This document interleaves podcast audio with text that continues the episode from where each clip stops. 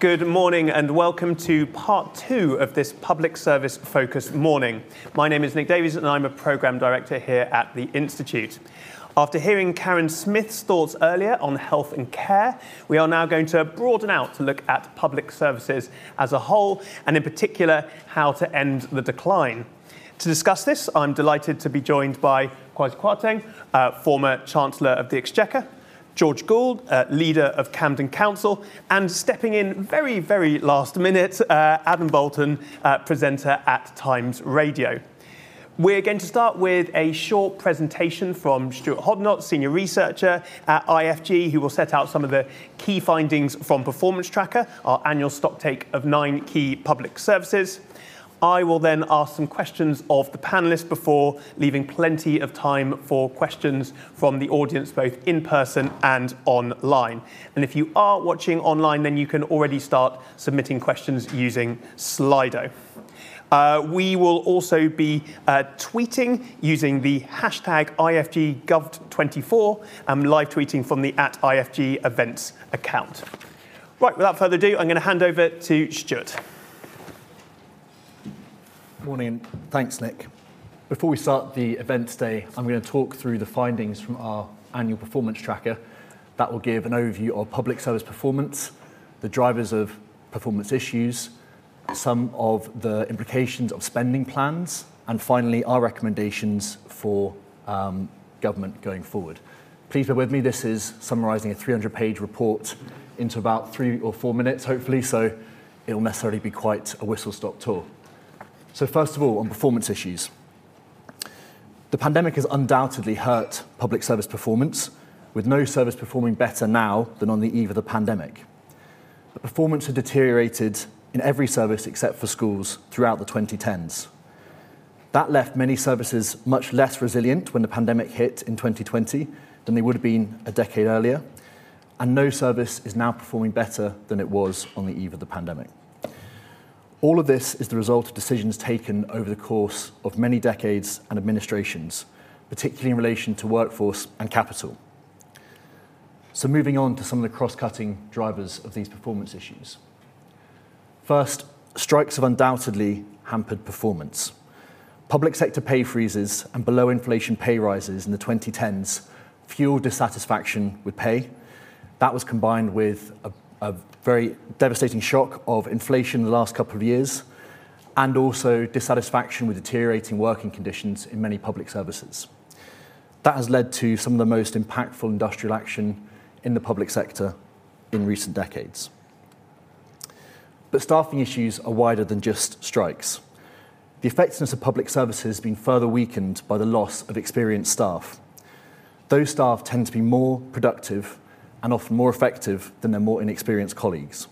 But they've increasingly left the service to be replaced by inexperienced recruits. For example, in the prison service, as shown in this chart, we have never had a low proportion of prison staff with less than 10 years experience, with more than 10 years experience, apologies. And likewise, in the NHS, nurses with less than five years of experience are the fastest growing staff group on the NMC register. Services are also undermanaged, with insufficient staff to carry out vital strategy and design and admin support for frontline staff, leaving doctors, nurses, police officers carrying out uh, work that could otherwise be done by some um, other colleagues. On capital, the UK has long invested less in its public services than other, other wealthy nations. Taking health as an example, there were only two years since 1970 in which the UK exceeded the OECD average for capital investment in health. The result is that today the NHS has half as many CT scanners per head of population as the OECD average, IT systems that are not up to scratch, and the highest estates maintenance back, uh, backlog on record. All of that makes it much more difficult for staff to work productively in public services. But even by those low standards, the 2010s were particularly bad. No service had higher capital spending than in 2007 2008 between 2010 11 and 2018 19. And the Ministry for Justice was the most badly affected of all services, with capital spending averaging 50% of the 2007 2008 level throughout that decade. The result of that is now felt in those services, with a crumbling court uh, estate, and prison capacity that is not able to deal with the rising prison population. Now on to spending plans. When the government first announced its spending plans at the 2021 spending review, they looked relatively generous. But successive years of higher than expected inflation and above expected pay deals have eroded those settlements. And the government chose at last year's autumn statement not to top up public services budgets that were struggling to deal with that inflation.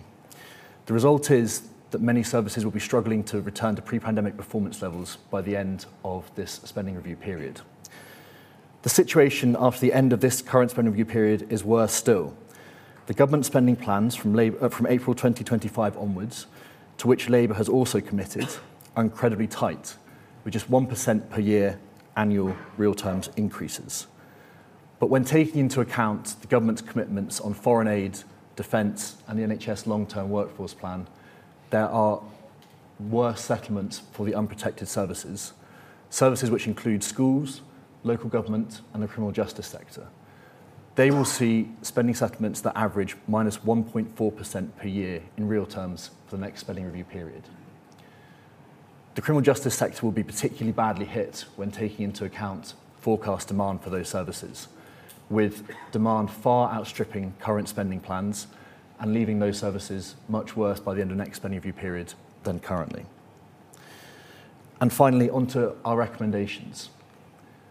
We would like to see a new multi-year budget for each public service that allows for clarity of funding and, and ease of planning across a, uh, a multi-year horizon. Also, a longer-term capital program that extends beyond the current spending review period and allows for better planning and allocation of capital resources. A stable long-term policy agenda. Too often, uh, policy has changed too frequently in public services, making it hard for staff to plan and deal with unexpected changes. And finally, an improved approach to setting pay, workforce planning, and enhanced working conditions. We welcomed the government's NHS long-term workforce plans, but most public services are, st- are still trying to operate with insufficient planning uh, and oversight of their workforces. Thank you very much. Thank you very much, Stuart. Thank you, Stuart. Um, Kwasi, I'd like to come to you first. Um, as set out in Stuart's presentation, spending plans from April 2025 onwards are extremely tight, uh, particularly for unprotected uh, areas of spending where it's 1.4% real term cuts per year. Yeah. Do you think that the next government, whoever that mm. might be, will be able to stick to those spending plans? So it was very striking to me uh, in that presentation that the one word I don't think was mentioned once uh, or f- concept was economic growth. And this is at the heart of the problem because you're quite right. You know, the, the paper suggested very ably that costs are going up. Um, inflation, which is essentially exogenous, uh, a global phenomenon, um, and also pay settlements in order to motivate the workforce. And also, people have to deal with inflation in their, in their, in their, in their lives. And I think if you're in a world where your tax revenues aren't going up because the economy isn't growing sufficiently fast, that's where the, the, the problem is. And you're going to, there are only really three ways of dealing with that. Either you borrow more, um, which is essentially delayed taxation, you try and increase tax rates, which essentially, in my view, just squeezes uh, uh, people more and dis- disincentivizes um, economic activity. Or you've got to try and grow the economy. And I think that's where Labour, if they get in, and certainly the Tories, if we get re-elected, uh, will be will be focusing most of our thoughts, because all of this um, becomes incredibly difficult, much more difficult, if you're growing at 0.2% a year or whatever it is, or 0.5%, because your costs are going up at four or five percent last time I, I, saw, and so you're in this uh, what what has been called a doom loop, and unless you actually solve the growth conundrum, you're not going to solve any of these problems. You're, going to, you're essentially uh, going to be facing the same problem, uh, and it'll get worse over time. Economic growth is clearly kind of the, the long term answer, and we have uh, other bits of work that, that look at that. But saying there's a kind of autumn election, um, mm. spending review or spending settlements are going to be need, need to be made for the following April onwards. It's not going to be possible to deliver that growth quickly, or not certainly not a substantial Not, uptick. not in eight months, no. So what's the what's the short term? What's the plan for that kind of three year spending review? So I think that they're, that they're going to have to stick to the plan that's already been outlined, because actually anything else, and I've got personal experience of this, will, will, will not be will not be credible, insofar as you know if, if the government says we're going to borrow to, to, to spend the money, I think that's that's that's challenging. Um, you know what we tried to do whenever it was October 22 was was was also um, you know rejected essentially, but the but the problem remains the same. Um, and unless you actually tackle the growth conundrum, we'll be having exactly this sort of conversation in five, ten years' time. Um, Adam, I wanted to come to you next. So, I heard just there, of course, things we would need to, that the next government would need to stick to those spending plans. Karen's speech earlier was focused on making kind of best use of existing funding, not providing more. To what extent do you think meaningful improvements are possible in public services without increased spending? And if not, is, it, is that politically sustainable given the current state of public services? Well, I'm already struck with what we've heard so far that there's sort of going back to what Hannah was saying at the beginning. There's a big divorce on um, talking about economic reality, as indeed you did. Uh, we did just heard in the presentation, and what the politicians are saying.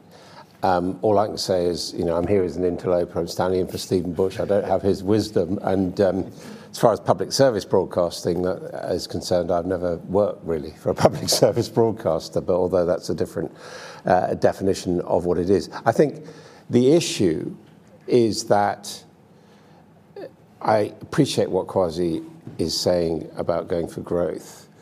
The problem is that you won't get growth unless you've got efficient public services and that probably does require intervention.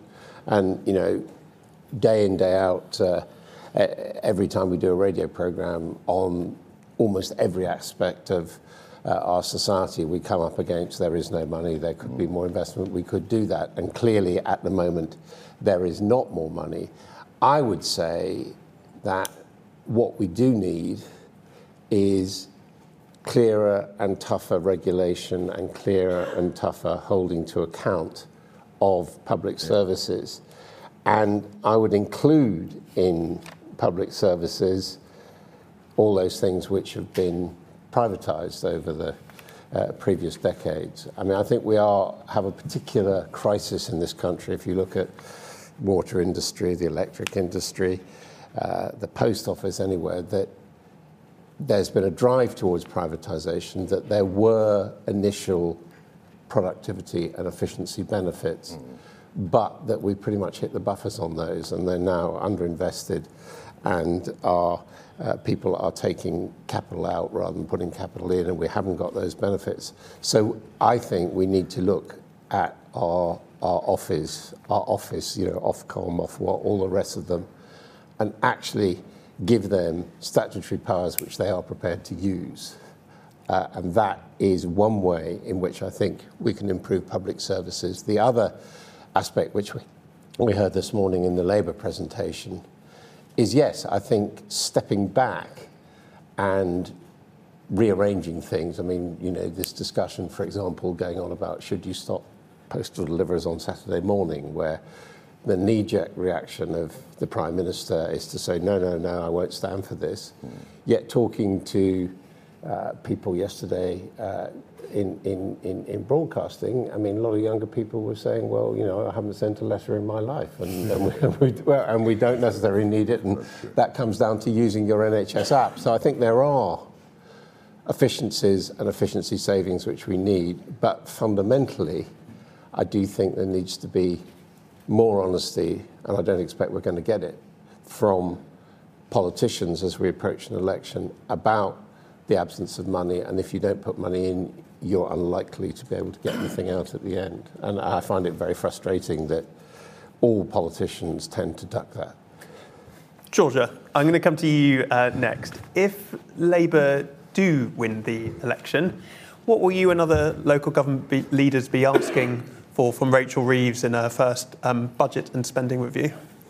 I think that local government is in a really perilous state at the moment. We've got one in five councils saying in the next two years they might be having to declare bankruptcy. Mm. And if, if, the, if local government collapses, that has a, a, a terrible knock on impact, not just on public services, but on economic growth.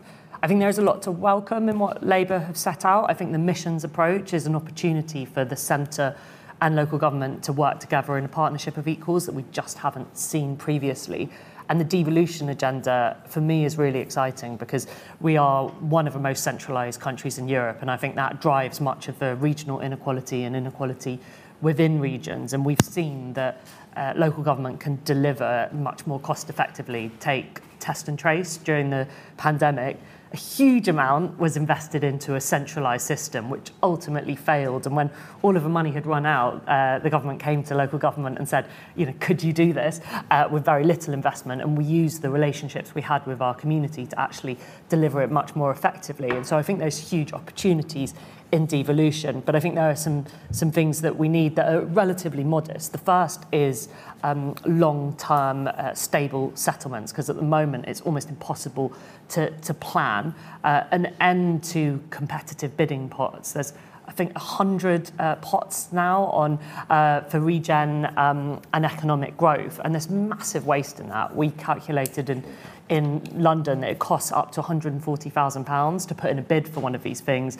Uh, I think the levelling up bid, 25 boroughs uh, put in bids, six were successful. So the waste in that is enormous. So if we just had place-based long-term investment, we could start to plan and to leverage in private sector investment in kind of big infrastructure projects that would that would release um, some funding from the public purse. I think we want to see investment in prevention. Uh, I think that's one of the, the, the, the things that has, over, the, over austerity, sadly um, been pulled away, and we're starting to see more and more uh, people reach crisis points. So I think there's some, some real invest to save propositions where we can demonstrate in local government where we have made that investment in prevention, the, the change that, that happens. Um, I think there's something about how public services work together. You know, often an individual is dealing with you know, multiple people in their lives, sometimes, you know, up to 20 different kind of public sector uh, workers could be involved in, in, in somebody's life. So a real duty to cooperate, uh, to bring public services together, I think would produce savings. And, you know, I'd like to see us um, looking at ways that, that local government can capture more value itself. Um, you know, some, some, I think, not relatively modest proposals like an overnight uh, stay levy or land value capture to invest in infrastructure could make a, massive difference. So I think there's some steps that we could take uh, relatively quickly that would change things that aren't going to require huge investment. That said, we do need to see to see more investment in our public services because they are, uh, I think, a breaking point. Just want to pick up some of your comments on uh, both kind of greater devolution, but also longer term funding settlements, and then also link with um, and point on greater accountability. So, do you think that with that greater devolution, those longer term settlements, there would need to be strengthened accountability for local government? And I just thinking about, you know, the audit commission, there were lots of people in local government who were pretty happy that that was scrapped. The, the new office uh, for local government that the government set up doesn't have that many fans in local government. W- what do you think a good accountability mechanism would look like if greater powers are devolved? I mean, I think local government is probably the part of government that is held most accountable. We've got um, uh, Ofsted uh, for children's services, we've got inspections for adult services, the new social housing regulator. Um, there's a huge amount of accountability that already happens. Uh, but that said, I think you know there is always space for for um, to, to kind of work together to look more strongly at outcomes. And I think the missions approach allows us to, to be really clear about the outcomes that we want to achieve and to um, work, you know, if, if, those aren't being achieved, then um, uh, to kind of step in and, uh, and work with local government to improve things. I think there's not a huge amount of accountability the other way, though. And if you work closely with the Home Office and, say, the, the Department for Work and Pensions, you can see that that's needed in terms of uh, a kind of duty to devolve, but also even basic things like the sharing of data and performance. So I would like to see Oflog become genuinely independent, which it isn't at the moment, and to, to, to look both ways and, and be an office for learning and improvement for local government, uh, but also for, for central government. I'm always struck by how MPs are happier to put much greater strictures on councils and councillors than they are on themselves. I don't think that's entirely fair. Um, well, even on corruption, it is. But, you know, I mean, I think with regard to local, I mean, it's an interesting issue about devolution, but the problem that the centre would say, would, would, would come up with is, yes, it's all right to have devolution, and I think it might be a good idea for local councillors, local councils to raise more money themselves. But then you, you mentioned the fact that one in five are under financial stress. And I have no doubt that if they were given more independence, we would have to accept an idea where more of them would be in financial difficulty. I mean, that's what usually happens when you get, pe- give people more responsibility for raising and, and, and spending money. So I think that the, I would say that the, the level of financial stress we're seeing in the sector says more about failures of central government investment than it does about poor performance of councils. And I think you have to look at the patterns that are happening. And councils just do not have enough money to, to cover basic but, demand and services. But, so either we, we, we increase that investment from the centre or we allow places to generate more funding themselves um, uh, for, for long term resilience and sustainability. But, but you've, you've got to factor in some council failure. I mean, that does exist. We can't Of course, of course, yeah. we can't I'm not, and I'm saying that- that there needs to be that, um, you know, Oflog, and that needs to exist. And if the Sure. councils, you know, But, you but all I'm able- saying is, is making a, a, a kind of lo- almost a logical you know, step, saying that the more freedom you give people, the more freedom they have to fail. Well, but the, I mean, the reduction, uh, the reduction in the money going from the centre to councils is far above trend of cuts in other areas. And I would have thought, from your argument and your political argument, if you went to more towards a system of local taxation, where Yeah. where, where, where more money was raised directly, Yeah, so, so I'm, I've always been in favour of that. But I'm, I'm just saying that if you're going to have that on one side, you will see probably more financial situations where the centre will have to bail out or you might, you, you ill-performing might see, councils. you might see higher local taxation. And, and, and you might see that. So that's that. you know, which that- might be part of the reality of explaining to people, uh, you know, where the money comes from for the services which Yeah, they from a personal point of view, I think devolution is a good idea. And we've seen a lot of devolution in the last 20 years at, uh, on the nation's level and also at the local level with mayoralties. But I think that there is, I'm just describing a situation where there is nervousness at the centre, in the Treasury, other bits of Whitehall, about allowing local governments to have more, uh, more fundraising, tax raising powers. Because there is a risk in that. I'm just pointing that out. Cool. I'd like to move on just to prevention. Um, so you talked a bit about um, invest to save, and I think one of the things with prevention is it does mean spending money now for benefits later, sometimes um, many decades in the future. So, Kwasi, I wanted to ask you about how that works, given the sort of pervasive short-termism that there is, particularly in Westminster. It's very difficult. I mean, uh, particularly when I was in Treasury, but also when I was in BEIS, and I was in Treasury as a very junior, um, you know, sort of bag carrier to the Chancellor Philip Hammond at the time. I think there was a, there was there's a real, almost it's a historic thing about year-end spending, so that the Treasury wants to wants to essentially have set year budgets because it gives it more flexibility, and frankly a little bit more power. If you say right, you can have this much money for three years, it's very difficult for you at the centre to kind of micromanage, as it were, the three-year settlement. So there's a reluctance to that, and, and also Parliament itself wants to be able to have annual budgets and, and, and set things annually. That's all historic, and I think you're quite right to say that in the modern world, you probably do need a bit more, uh, a, a, a, lo- a longer time period. The other thing that we've got to remember, and I think, you know, this is particularly about the, the, the, the specific historical period, as it were, that we're living in now. I mean, post Brexit and for lots of other reasons, we've had a huge amount of churn in government. Okay, I mean, I was in lots of different roles over quite a short period. Um, and also the civil service itself is churning, and we haven't talked about that. But I think that makes m- the management of public services and the provision of good public services even more challenging. You know, I mean, the classic example is I can't remember how many housing ministers we've had. I think it's about 16. And yes, they sit underneath the Secretary of State. But it's, it's very difficult to maintain a, a consistent line if, if you've got you know, that, that sort of ministerial churn. And it's not just the ministers, it's also the DGs, the directors, the people in the system are moving around, maybe not as fast, but quickly. And I think that's a really important thing to remember when you're talking about you know, public service delivery. I think, I think, I think it does make it more challenging if you're having a, a, a much more uh, fluid, much more constant uh, churn of, of, of personnel. We very much agree, and it's, it's, notable that the one public service that probably uh, did improve between um, 2010 and the eve of the pandemic was schools, where we had a pretty consistent uh, minister for schools across that whole time, and it continued a longer term policy agenda stretching back a few decades. Um, I'm going to open it up to some questions from the audience. Um, so if you have a question for our panelists, please do raise your hand or submit them online. Um, can you please give your name and organisation when doing so? Um, if you're in the room, can you please wait for the microphone to come to you? Please, can you keep your questions short? And please, please, please, can you ensure they are in fact questions and not statements? Um, I'm going to come first here, and I'm going to take two or three at a time.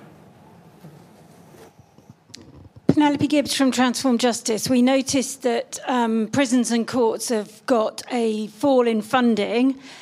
Those services are centralised in government from Whitehall, one of the most centralised areas in Whitehall.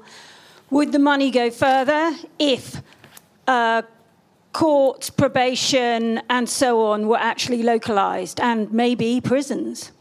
Thank you very much. Uh, gentleman at the back, and then two rows in front. Thank you. Sean Williams. I'm the Chief Executive at AutoGen AI. I'm uh, usually quite skeptical of magic bullet productivity and efficiency solutions, but with some of the new generative artificial intelligence we're seeing, there's a real possibility that tech can support here, and we've not heard much from the panel on that. It'd be great to get your thoughts. Thank you. And a couple of rows in front. Thank you. I'm Graham Pendlebury, formerly a senior civil servant at the Department for Transport. Everybody's always in favour of long-term spending plans. Um, when Labour came to power, John Prescott introduced a 10-year transport plan, which I seem to recall lasted about two years. Um, uh, uh, and so, whilst we're all in favour of them, how do you ensure that they're kind of locked in and that any long-term plan that you introduce isn't then subsequently amended or abandoned within a couple of years or so? Okay, so um, three really good questions there. One on should we be localizing justice services, uh, second on the role of AI, and the third on ensuring kind of long-term stability of policy. Um, I'll come to you first. No, really interesting questions. In a funny way, the first two questions are, are somewhat linked because I think the model that we've grown up with is a very much a kind of probably pre-war, but certainly not much uh, after the war, centralized model. And obviously things like AI massively uh, can, can drive huge uh, productivity in that. And I think AI essentially um, is, a, is a kind of almost a metaphor for decentralization. I mean, I can't think of anything more decentralized than, than uh, some features of AI. And I think we've got to try and understand and look at ways in which we can deliver things locally because I view, you know, with AI into um, development of uh, even the internet itself, um, I think there's a much greater scope for devolution, as uh, Georgia was suggesting, and for local decision making than, uh, than, than our, our, model currently suggests. So I'm, I'm all for that. I think the ways, I, I just tried to point out earlier that there are risks in that. You're going to have much more local variation if you have uh, local uh, decision making. I mean, that seems like a logical uh, uh, inference to me. Um, you're, you're, the danger is you're going to have more variability uh, if you uh, decentralize power. But I think that's uh, uh, uh, something we should, we should do more of. In terms of long-term planning, I mean, I sort of rather um, frivolously and jokingly suggested two years was quite a long time. I mean, you know, two years in the, in the environment I've lived through as a, politician uh, is an eternity. I mean, you look at the last 14 years, you think of where we were in 2010, 2012, 14, 16, 18, 20, I mean, all completely different. Um, and so it's very difficult to set a 10-year uh, uh, trajectory in a world where, you know, over the last 10 years, we've had Brexit, we've had a pandemic, we've had uh, war in Ukraine, we've had energy uh, spikes as a consequence of all those things, part of some of those things. And I, just don't see a world now where you can have a 10 year plan without it changing quite considerably. I mean, if we're in 2024 now, I mean, we have no idea where we'll be in. But I mean, a measure of that uh, instability has been the will of the governing party. I mean, in terms of changing the leadership yeah, yeah. in terms of having referendums Yeah, and all that. there were dramas It's not thinking long term. It's Look, actually no, no, introducing no, no. chaos into Look, the look, system. I, I get that. Okay, so you can say that you know you look at the Tory Party, whatever, and its and its various sort of dramatic, um, you know, uh, reinventions. Um, but also you look at the world. I mean, a lot of the stuff that I'm talking about, you know, if it, you know, Putin's invasion of uh, Ukraine, uh, uh, uh, uh, you know, Trump, we haven't mentioned him, uh, COVID. No, I understand that. These, are, these are global No, issues. the point I'm, I'm making is that the governing party quite deliberately, in the management of its own affairs in the country, chose not to have a long-term view. I, I, change I every think I think that's slightly not the case because I think in a lot of these instances the, the governing party and politicians are reacting to events. So, for example, once the Brexit vote happened, you, one had to react to that. You couldn't just pretend that it hadn't happened. When, when COVID happened, one had to react to that. That wasn't something which uh, anyone designed or wanted to have. You know, I mean, the Brexit referendum wasn't an act of God, was it? No, it was. It was. I agree. I agree. I agree. No, it wasn't. But the, but, but, but once, well, I mean, for whatever reason, uh, you know, we had to decide. We, we had to know it could go either way, and we had to respond to to, to, to the, the decision. I mean, we just had to do that. I mean, and the way that happened was, you know, ideal. I mean, I think, uh, you know, if I were to write a, a book, as I might do about this situation, the, the critical moment was the 2017 for me. Sorry, the critical moment was the 2017. I mean, when we lost that majority in 2017, that put a whole bunch of instability in the system.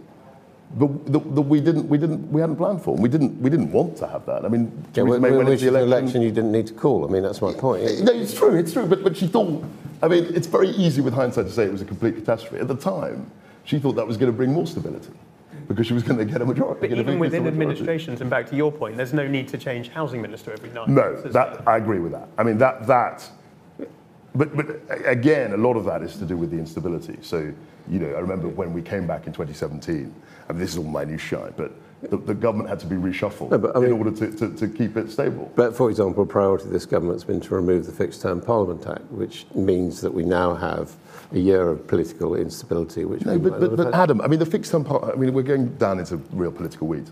I mean, the fixed term Parliament Act was supposed to give stability, but it didn't. We had, we, in, even when it was op- in operation, we had short elections. It could have In 2017, we had an election. Yeah, I in 28, understand that, 19, but it we had could- it could have And we had the fixed term Parliament could Act. We might have to agree to disagree. So, look, uh, I mean, on this you one. know, I didn't mean, I didn't So- want this to go let's- into. In George, I was gonna come to you there next. is a um, massive hole in the middle of Camden, which is no one is working on, which is where HS2 is meant to be built. Yeah, yeah, yeah, yeah. And that is an example of something that has been dragging on for over a decade um, with massive instability um, and where we really need long-term decision making that should be and could be made um, around infrastructure. And so we're the kind of the, the constant under one government going back and forth is is has, has is spooking the private sector and is meaning we're we're not building something that has I mean, cost absolutely billions, and there's now like you know not even going to I- to, to to Manchester. So I think we absolutely do need to look at long-term infrastructure with that. planning. I think if we could actually localise some of that and look at different kind of models to to capture value, we might be much better as a country following models in other European countries at um, investing in infrastructure. Just on the localisation point, would you localise justice services? Just back to the questions. I mean, yes, I think I would, you know, I would move towards that. I can't say it's the first thing on local government's uh, list at the moment, but I think that we, the, the, the more that we're bringing into localised place-based systems, I think the, the, the better they will be run. And I think there's areas at the moment where we are double investing, so employment support, where um, you know, we're seeing real failures in the way that job centres support people. In Camden, we invest millions into an alternative system, which, which there are real savings in, in being able to, to, to, to, to decentralise and devolve funding. I didn't expect to say in this panel that I agreed with Kwasi, but I do absolutely uh, agree with you on that. And to the, the, question about AI, I mean, there, I think there are, or, or technology, I think there are real use cases for, for AI and, and technology. One of the real frustrations in trying to bring public services together is all on different systems that don't talk to each other. Um, and so uh, it, it, means that for people, they have to tell their story many different times. Um, and they don't have, um, and, and it, it's very complex to be able to, to give a unified um, service to them. But I think AI has to enable and support relationships because actually what transforms people's lives is, is relationships. So I don't see technology as a, as a replacement for the kind of investment in frontline su- support, working alongside people, um, whether that's to, to get them into to work or to help them more live more independently, but something that, that can uh, enable and support those frontline staff. I, I, th- I think there's an issue on AI where I think actually collectively in this country we're doing quite well looking at the implications of it, but there is a massive issue which is avoided about the nature of privacy and the ownership of data, where in many areas, you know, motoring, for example, that's completely violated, whereas in other areas, health, uh, people throw up their hands very often about uh, the sharing of information. And as you well know, you know, AI only works if you've got decent information that you're uh, trawling through and that you can actually legitimately make those connections. And I, I, I don't think, you know, I think that's an issue, an immediate issue, a pressing issue, but I don't think it's one where we've found the answers yet. I think something about people understanding it, and we've done. Um, we I really believe in citizens' assemblies as a way to bring people in decision making, and we've done one on the use of data and AI, which was fascinating, getting people from very different lived experiences to actually look at, you know, all the different ways that data is used within the council and more broadly, and how that that should be done and how we explain that to people because it's a whole set of rights that we need to, to, to develop in, in how we share people's data. We need to bring people into that conversation. But, I mean, you don't want the NHS app hallucinating about people's medical conditions. Um, Kwasi, I just wanted to bring a question to you Yeah, quickly um, from online from Andrew Pierce, who said, Andrew Pierce. uh, not Not that that one, I don't no. think, no. Um, I'm surprised. Um, Kwasi says that a 10 year horizon is not feasible. However, areas like infrastructure, prison building, etc., will always be in demand and need a long term horizon. Can we not have different horizons for different areas? I think you're right. I, I, I, my point about the 10 years was that it's very challenging. If you cast our mind back to what's happened in the last 10 years, in 2014, I don't think anyone could have predicted for you know even a tenth of what actually happened. And any plan we had um, would have had to be modified. I mean, look at the COVID. We talk about public spending. I mean, it was COVID that really ramped up public spending to a point that nobody had, had ever foreseen.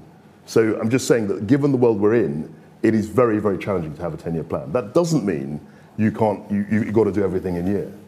Um, I think there is a balance. Um, I also think in terms of long-term planning, I mean, as a constituency MP, the biggest issue, one of the biggest issues I faced when I was elected was the Heathrow debate. And that's a classic thing where we've gone round in circles. The government paper was in 2003, that was 21 years ago, recommending a third runway. And we've literally gone round the houses. And I estimate that even if we started tomorrow building the third runway, the, the, the planes wouldn't take off for another 20 years. So that's 40 years where we've essentially sort of gone round this debate. And, and actually, nothing's going to start tomorrow. So, you know, that's a classic example, I think, of some of the challenges that we face in terms of long-term planning and infrastructure. And I just wanted to give that as an example, given my own constituency and experience. Can I just say, I think we could have predicted, indeed we did predict, that a massive cuts in prevention through austerity in local government would lead 14 years later to a crisis in public services. So I think if we, you know, that we do know that if we if we cut preventative services, then we end up where we are today. And so we could make those long-term decisions. Can I just um, ask a question? We've got a couple of questions here um, from online, both making it a similar point. First one says, isn't the biggest problem uh, public expectation of European public services with US taxation? And another one, one of the panelists is advocating increasing local taxation. Taxes are already high. Do you think the public would be prepared to pay even more taxes?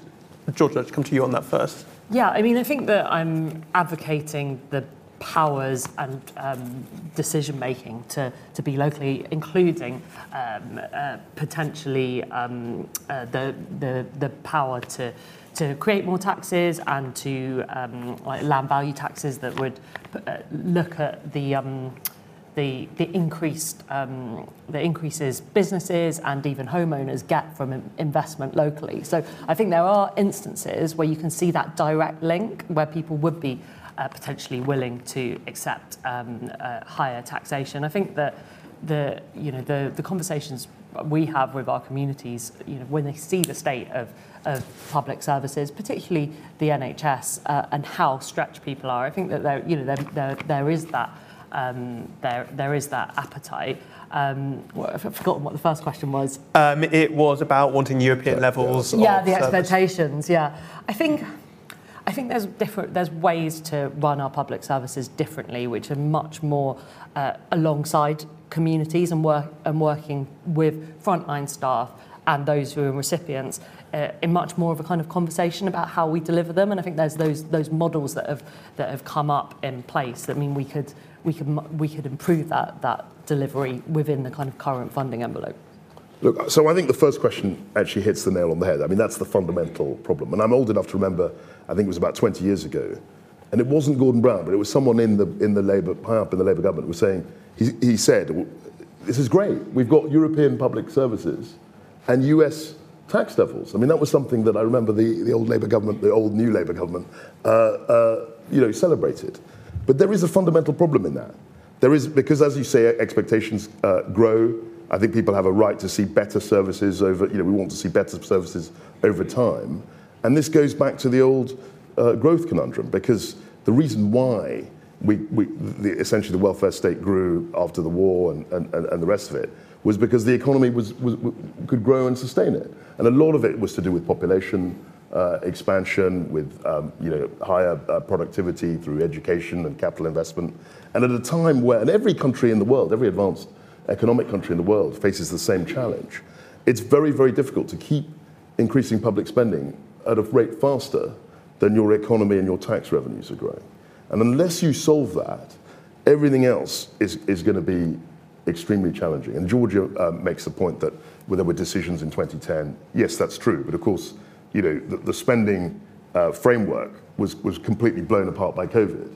I mean, when I was elected in 2010, we were spending 700 billion and we were getting in 540. So there was 160 billion deficit. It was a huge deficit, which we had to deal with. And we did largely over many years. But of course, just as we were tackling that, then COVID came in 2020 and blew a huge hole in public finances. So, the, the, you know, when I was in, in Treasury, we were spending a trillion pounds, and it's more than that, compared to 700 billion 10 years before, 11 years before. And, and, and that's going up. And you, you, you try and say, look, you know, as I'm sure many of you in your private lives and even the corporate life, well, maybe we can take 5% out of the spending. Maybe we can take 5% from the trillion, which is 50 billion in savings. Again, very, very difficult politically to do that. So, so all of this resolve, revolves around your ability to raise tax revenue in, and grow the pie, as it were. But the damage was done to public services prior to COVID, and I think it meant we went into COVID with far less resilience than we would otherwise. Yeah, but what was the answer? I mean, tw- I don't want to relitigate the Osborne, you know, world. but, but, there was a choice between the balance of taxation and cutting. Spending, there was, there? but there was also a 160 billion deficit, which was huge at the time. Mm. It was it was enormous. Um, it was something like 12. It was like a wartime deficit. And you know, George Osborne took his view, um, and we can debate. You know, it wasn't perfect. I mean, there were, there, were problems with it. Um, but but again, at the same time, you couldn't just keep spending the money as, as, as, as uh, when there was a 160 billion pound deficit. I think we're going to get it tested this year yet again because you know one of the one of the paradoxes of reporting is that if you look at opinion polls, people fairly consistently say yes, we'd be prepared to pay a bit more tax yeah. if it was for the health service or education, and yet we know, as we're seeing now, that promises of tax cuts uh, are things which politicians think work effectively with voters. So I think the only way that you could really address that first point would be to have, you know, a kind of more uh, in the round public debate about the whole thing and, and, and, and be able to say, well, you know, the consequences of tax cuts sure may promote promise growth in the that's right in the, in the in the middle distance, but in the short term, it actually means that you're not going to get the improvements um, in your public where are services. we seeing growth in the USA, where there's been a massive investment? Yeah, but yeah, so No, you're, I mean, look, as we go through this year, there'll be a huge political debate on this very issue. Yeah. Um, and I think that, but, but a lot of it is, is, is, you know, as you go into an election, you're a party leader or you're trying to hold your, your tribe together Sure. as well as appeal to the middle ground.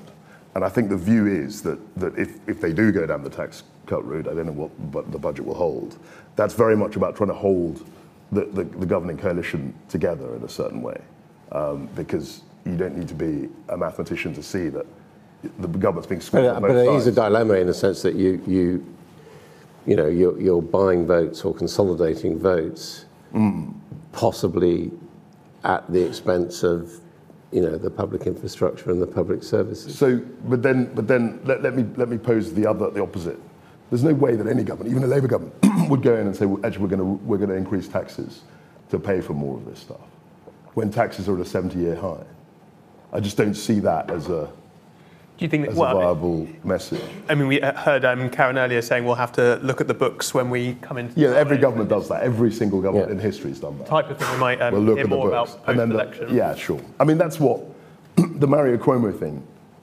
It's most insensitive. You know, you, you campaign in poetry and govern in prose. But it was, I mean, it was one of the things the new Labour government got, which is they did increase the tax burden at the same time uh, and without people squeezing. So what they did was, if you will remember, they, they stuck to conservative spending. Initially. So initially. So the first four years, the, the, the budget, for, it's a re- remarkable history actually, and I got in trouble in Tory conference in 2012 for saying this. It was the most fiscally conservative government in history, 97 to 2001. The, the, the the budget was either in surplus or in balance every single year. And, and that, that, that's never happened. Um, but then, of course, after that, they, they, they, they'd shown their kind of fiscal resilience, or, you know, sort of prowess, as it were. The Iron Chancellor, all of that. And, then, and then they started spending money. But got up the education and the health service. Yeah, I'm so we can, gonna we take can have one- a. I'm going to take one more round of questions from the audience because I know there's probably lots of people. I'm going to go uh, to there and then down here, in, lady in the middle. Thanks, Leonora Merry from the Nuffield Trust. Um, it seems we're painted into a bit of a corner. We've got uh, both parties' fiscal plans being described as fantasy um, by Hannah White this morning. We've got um, apparently we can't talk about long-term public services planning, but yet we need to bet the farm on long-term growth. So, what does this actually mean for the people who use public services? And is it time to be thinking about the offer? That we give them. So we've recently been talking about the offer for NHS dentistry. Um, we don't even have a two-tier system; we have a three-tier system. Those who've got pri- who can afford to go private, those who have an NHS dentist, and those who don't. So is it time to be thinking actually there are some public services where we need to refocus on people who actually need them most? Thank you. Uh, and then two questions down here. Chris Smyth from The Times. I mean, Kwasi, when you said that public services are in a, a doom loop, but tax isn't the answer, we need to rely on growth, you sounded a bit like Keir Starmer. Uh, but the, the, the question for him has always been actually, that's hard. Growth is hard and it takes a long time. You know, you, you found there are obstacles to all the things you need to do to get growth. So even if you can do it and it takes years, what do you do in the meantime? Do we have to put up with years, years more of, you know, essentially rubbish public services, or do we? You talked about no one wants tax rises, so do, there do we have to do, as Leonora suggested, start telling people there are some things we just can't do, at least not until we we do get that growth. Thank you. And then next to you. Thanks. Uh, Emily Roach. I'm a partner at Newton and until recently was a senior civil servant at the Department for Education. Uh, my question is about the devolution agenda, and you've talked about the kind of vulnerability of, of local authorities at the moment. And certainly in my own work, I've seen that kind of variation in, in capability and capacity. What do you think is required in terms of capacity building in local authorities in order to enable them to take on more responsibility for, for public services? Thank you. So, um, three really good questions there. So, do we need to be uh, refocusing public services on those who need them the most? Uh, what do we do while we're waiting for growth? Uh, and how can we build capacity of local government? Uh, Adam, I might come to you first. I think that public services are already massively focused on the people who need them most, in the sense that that the whole cycle of uh, the consequences of social deprivation and how that can feed into the demands of oth- other public services, um, whether you know when we're talking about uh, you know integration, having plans, whether we could better focus them in a more constructive way. So, for example, uh, one of the issues within the prison service is not having a population of prison officers which reflects, in terms of diversity, the population of the people in prisons. But um, as I know from people who've worked in the Ministry of Justice, the problem is is that the plan on where you site prisons is precisely not where those diverse populations live, so that you can't therefore recruit uh, a mixed a mixed workforce. And I think there is room for thinking through that more flexibility, but it probably in the end comes down to more devolution, which is what we've been talking about. In, is actually, and you know, to a certain extent, the, the experiment with London mayors uh, and with police commissioners is is trying to move in that direction. Georgia. Yeah, I think it's there's there's a kind of question mark about how you achieve growth. You know, there's one model which is um, tax cuts will kind of generate growth, or there's a kind of investment-led approach. And I think from from where I sit, there is you know there is a huge amount of private sector money that can be bought in mm. by better public sector investment. So take an example of uh, decarbonising our buildings. It's some, you know, a huge thing we need to do for net zero, a huge thing we need to do to address fuel poverty. But there's uh, many kind of pension funds and, um, uh, and other banks who are desperate to invest these trillions they talk about into real projects. But we don't have yet the mm. capacity to bring those, those projects forward, and we haven't yet kind of balanced risk. So we've been working um, with uh, I chair London councils with the, the big uh, cities outside of London to look at kind of new models that would allow us to decarbonise our cities, working with the private sector we just need a bit of government investment that we could leverage in billions to achieve that. So I think there's something about smart investment that, that leverages in uh, new funding and again um, uh, invest in local places to, to lead that. Um, and so you know we've got a pipeline of over a thousand projects, but um, not the capacity to do those deals with the private sector and to bring those those forward. Uh, so a, small investment could, do a huge amount. Uh, I mean, the, capacity of local government has been really stripped out over the last uh, 14 years, and I think you see particularly the investment in those more preventative services are the first to go because you have statutory responsibilities around adults and children's services, and many councils are only able to kind of deal with a crisis point and not the, the prevention. So I'd, I'd like to see, you know, a, a, kind of credible prevention uh, uh, investment to support local government, and also um, investment in in that transformation capacity. You know, if you are going to bring together the different public services in a in a place to work differently with people, there's huge savings to be achieved there, but you need some capacity to, to transform. Just very quickly, I mean, I think it's very easy to forget you know, when we have a sort of vaguely kind of technocratic debate, that actually there are people. It's all about people. It's all about um, the front line. And everyone, you know, who's an MP is very conscious of that.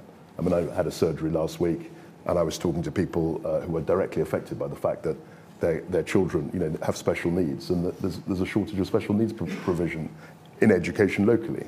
So I, I want to stress the fact that even though it sounds like a technocratic debate, it's always focused. And I think Adam is right. I think people in the system are always focused on the outcome for people. I think that's, I just wanted to make that point. Um, I am Keir Starmer, apparently. Um, well, look, I, I, I mean, it, one can be flippant about this, but I think it's a general problem that mo- most people are coming to realize this growth issue. Um, and I think, you know, obviously we approach things differently. Um, I mean, I'm not, um, as people think, a Reaganite. I, I've never thought that uh, tax cuts pay for themselves. I think you've got to show some demonstration on spending, and that was one of the things that we, were, we, we, discussed uh, in, when I was in government. Um, and we were going to have a, a spending uh, statement. Um, but you've got, to, you've, got to, you've got to match the two. But in terms of how things can turn around, I think things can happen more quickly than you think. I think with the right policies, you can change things around in a kind of nine to 18 month period, as opposed uh, to the, the, the five year period. And I think the time to do that would be if a new government comes in with a mandate. That's when I think a lot of this stuff uh, can happen quickly. And then finally, on devolution and capacity, I think, again, that's a very long term issue because you've got training, you've got all sorts of things, uh, capital investment, you've got AI, we haven't mentioned that. There are whole ways in which with a bit of long-term planning, the, the whole outlook of local government in 10 years' time will be completely different. Will be completely, could be completely different uh, to what it is today. And I think that, uh, to me, that's a quite an exciting, uh, but also challenging opportunity. I think the next generation of politicians, next government, whatever you want to call it, will be looking at how to use actual local provision in a much, much smarter way. Largely driven by technology, I would suggest. Georgia, I want to put a question to you from uh, that we've from Sam Dowling online, which is how do you think we can manage the handing off of activities between different public service bodies, citing lack of money, resources? How can public services be truly transformed into a collaborative network of accountable bodies? Yeah, I think that is an absolutely great question because I, I, said at the beginning, you talked about people, and you know, I have uh, residents who, you know, uh, are dealing. It's like a full-time do- job dealing with all of the different professionals in their life. You know, somebody who who uh, might be at risk of domestic abuse, has a disabled child, uh, is dealing with employment support, housing, different parts of the NHS, and um, you know they're, they're, they're telling that story so many different times, different appointments, um, and all they want is just one consistent relationship that sees them as a whole person, um, and we are not configured yet to do that. But I think that there are models that are achieving this. In, in Manchester, they've been working uh, for a long time to bring together health and social care, and they have joint teams that work in neighbourhoods, co-located.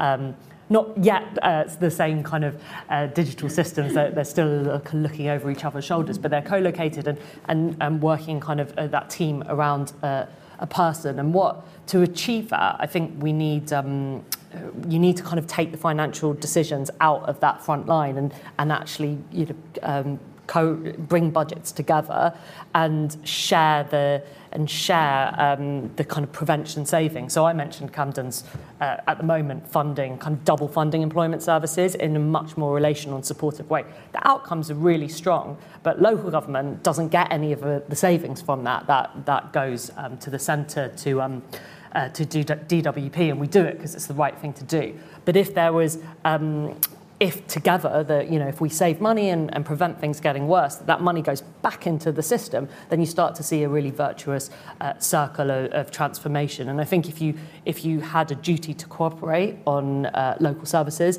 you know that in itself would would make a, a big difference. But then moving on from that you know you're looking at co-location joint teams and um, uh, and and joint funding thank you on that um, uplifting note, uh, I'm going to bring this uh, discussion to an end. Um, we've discussed a lot today about uh, prevention and also uh, capital spending, so I should note that the Institute has work on both of those issues coming out uh, in a few months' time, so keep an eye out for that.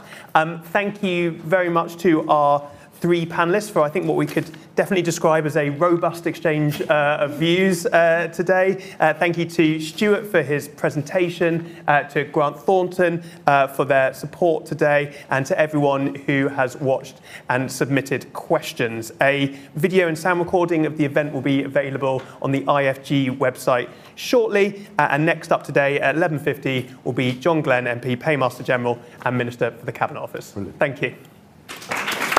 Ja.